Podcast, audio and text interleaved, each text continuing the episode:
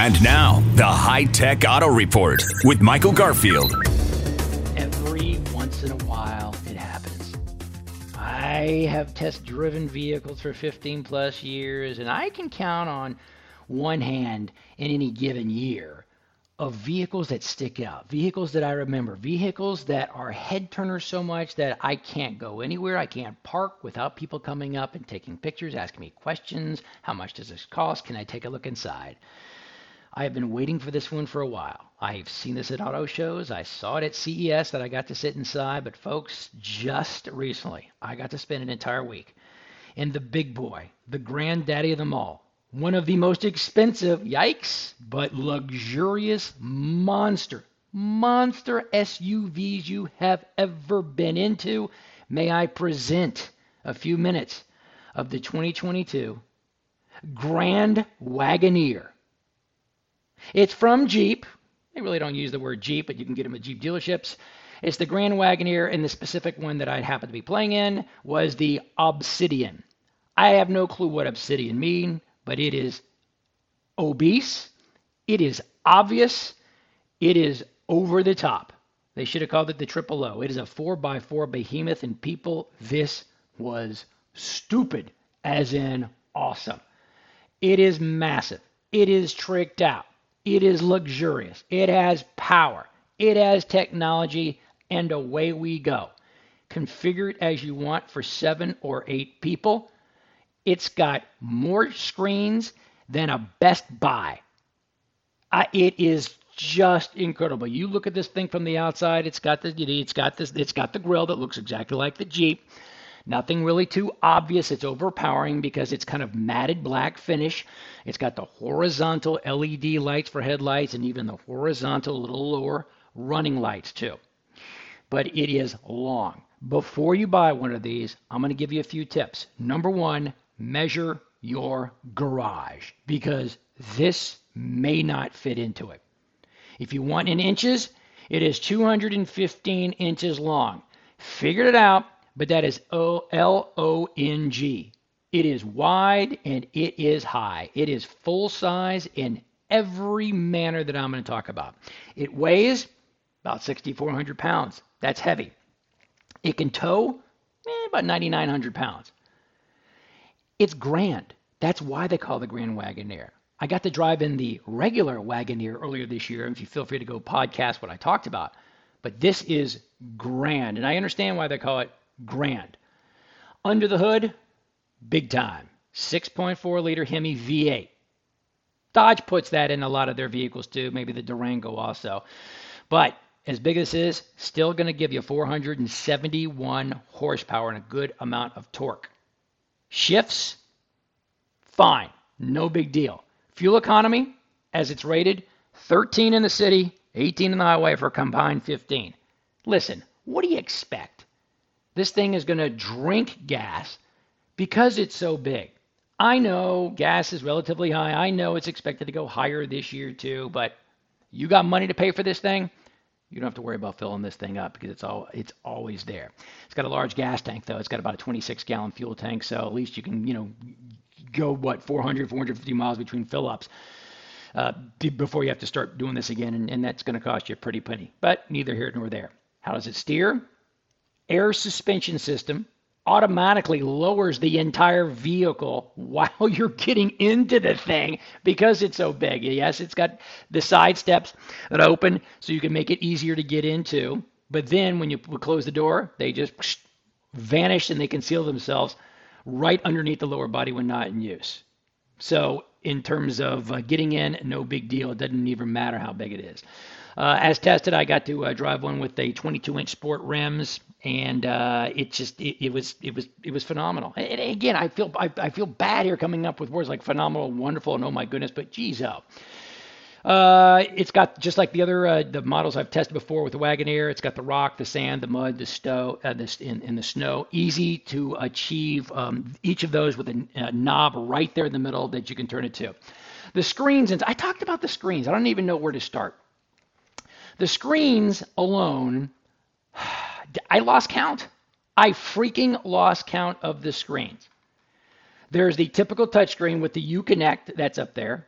Underneath that, there's an entire screen dedicated to the HVAC system where you can control everything that's going on in the air conditioning or the heat in the front seat and the back seat. Oh, by the way, it's got a diagram of the front passenger seat the, in the, uh, the driver's seat where you can touch and start the massages or anything you want like that. Oh, that's just that's it's on a screen too. The screen behind the wheel, it's a digital cluster, 12 inch, pretty much horizontally, which is which is phenomenal. And again, the the, the graphics are so crisp you don't know they're digital. The uh, rear entertainment screens, there's two, 10 inches. So whoever's sitting in the back second row, let's just put it that one, you can watch anything. You can plug it in. It's got the HDMI, what have you. Oh, wait a minute. I'm not done yet. For the first time ever, the passenger. The passenger seat has its own screen right in front, right above the glove compartment. It's a 10 inch screen, so anybody in the passenger seat can change the audio, watch their own video, whatever's playing in the back seat, they can watch the same thing. It's got navigation, really almost anything. You're thinking, now is that legal? How could someone in the front seat do this? Ah, come on, the Jeep's a little smarter than that. There's a filter, so if you're driving, you cannot see what the passenger's looking at. not too bad, so it's not distracting. Laptops have this same technology too. You could put a filter on the screen so it work it works either. Um, I thought that was just really, really ingenious too. The uh, cameras also, they've got an overboard camera, so because it's so big, you actually can see what's back. It's actually a family camera. It's called the Fam Cam. It's a wide angle overhead camera. It lets you see who's sitting in the back, be it the kids or the adults.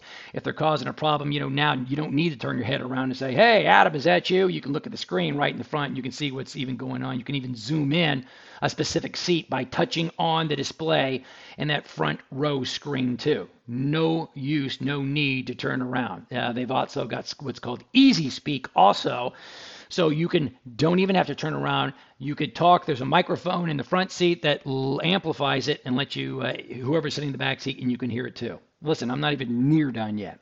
How does it sound? McIntosh. 23 different speakers of McIntosh, And you can't get better sound system than McIntosh in your home, and certainly now they've put in vehicle too. The volume is phenomenal. Um, it's cool looking speakers with the grill. Um, it's it's it's it's got also you can adjust it with the uh, their t- their typical really kind of classic VU meter, so you can see how the the levels you know dance on the screen, which I thought it was uh, very very interesting too. It's big. If it's big, it's going to be scary to drive. You know what? There's going to be a lot of females. No, it's going to be males and females to do this too. But there's a lot of females, at least I know anecdotally, like, oh, I don't want something to drive that big. Why not, man? It's easy, especially with all the safety and the convenience. The technology is on display too. I mentioned a few weeks ago when you're driving in a large vehicle, you want a lot of cameras. The front ones, the left ones, the bird's eye view, and they're here all the camera systems also. But they're safety, blind spot, rear cross traffic detection, the, the surround bound camera system I said. There's even a drowsy driver detection if you're long enough drive long enough without really moving or changing lanes, something pops up a little coffee thing. Hey, make sure that you're not sleeping. Forward collision warning, intersection collision assist. It goes on and on and on. Really, really neat. Also, he even has something it's a night vision camera. I haven't really seen this a lot in vehicles too, but it also can it, it, it, could what it could do it could detect people, maybe some animals when you're driving a very dark street if they're crossing too. If you really want to, you can add an, a trailer brake control and even a camera system to help you line up uh, when you uh, when you start pulling that thing away. Cargo space. What do you think, people? The second and third rows fold completely down. Little push button controls, and when it's down, 95 cubic feet of cargo space. So it's it's what is that? A king size bed at least or something?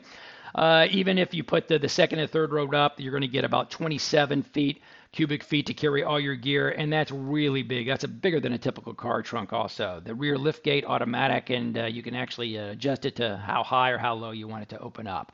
So, family, dead and even mead, you're set to go. I know. Here come the emails, Michael. This is good. Oh, Michael, I heard you. well, here's an email. This is from Jeff. Jeff said, Michael, I heard you kind of tease it last week. There's a refrigerator in here. Oh, yes. There's a freaking refrigerator built in this Obsidian. They call it a cold box, but you open up the car, you open up the uh, the center console between the driver and the passenger, and it's it's certainly massive. There is a little, I'm going to call it screw it. It's a refrigerator for me. You can put some cans of drinks, obviously not alcoholic. You can put some water, you can put some soda in there, and it chills it. Perfect for a hot Texas summer. I don't know what Jeep Grand Wagoneer folks really could have built on top of this to put this in.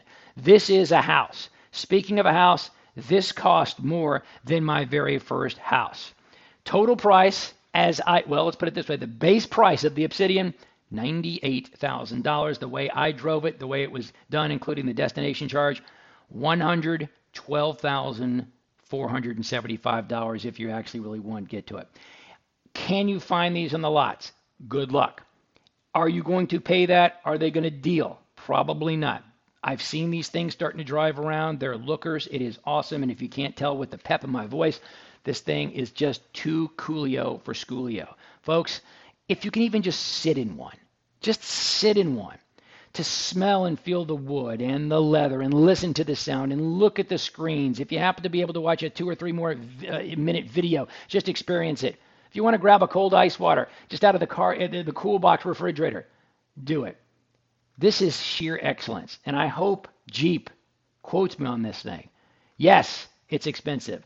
No, it doesn't have the greatest gas mileage. But I review things based on how sexy it is, how cool it is. And, it just wasn't. I can't imagine Henry Ford and all the creators and designers of all these automobiles years and years ago coming up with something like this. This is excellence built on four wheels. Man, you think I liked it or not? Folks, the 2022 Grand Wagoneer, specifically Obsidian 4x4.